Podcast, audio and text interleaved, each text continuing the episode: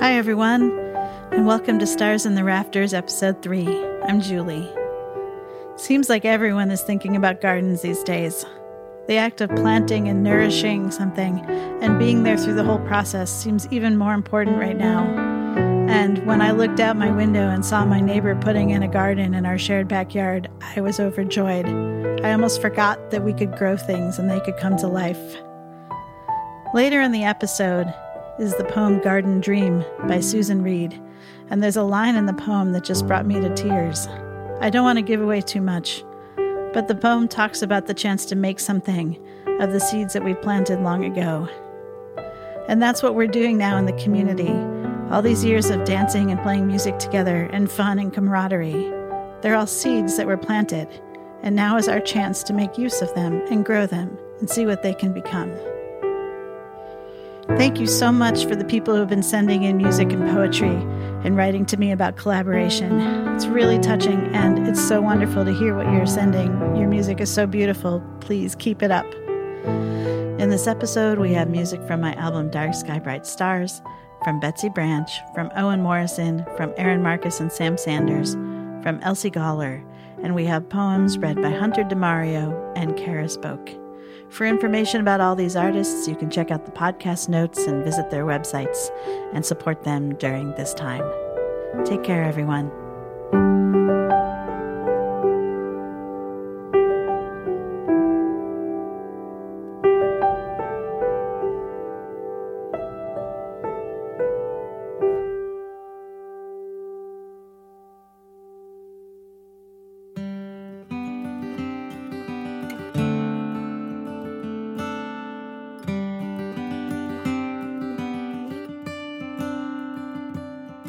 Thank you.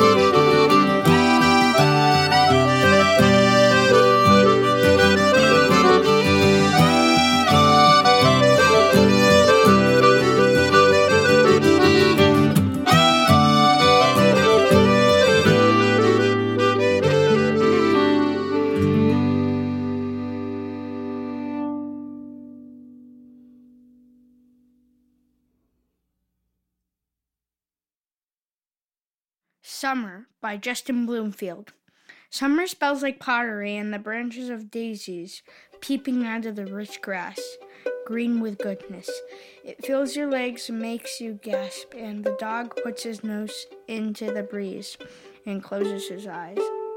The warm smell of rabbit alarms him.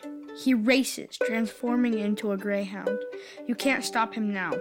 I run after him. He stops, puts his nose into the silent breeze. Suddenly, a burst of energy, and he leaps into action. I can't see him anywhere. Suddenly, two ears pop out of the field where the flowers grow. He is running, barking, sniffing the fragrance that flowers out of them.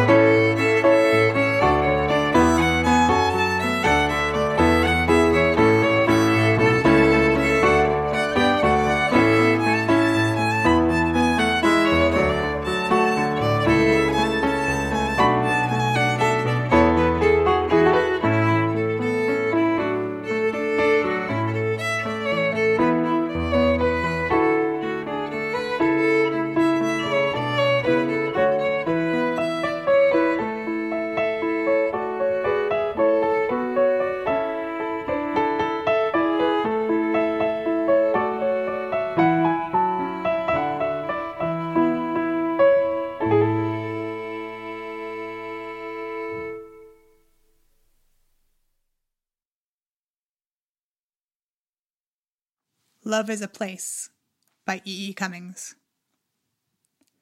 Love is a place, and through this place of love move, with the brightness of peace, all places. Yes is a world, and in this world of yes live, skillfully curled, all worlds.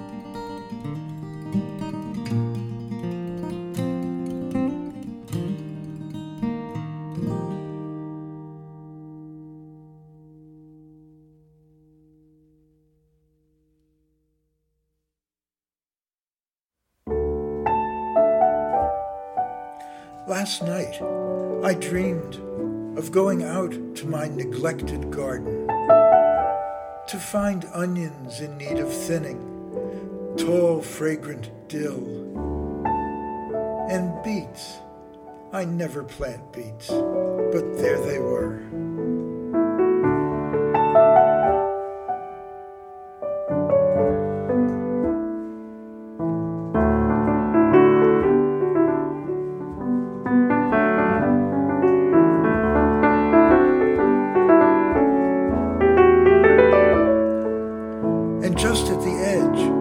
Some bright wild berries to catch my eye and bring me to look.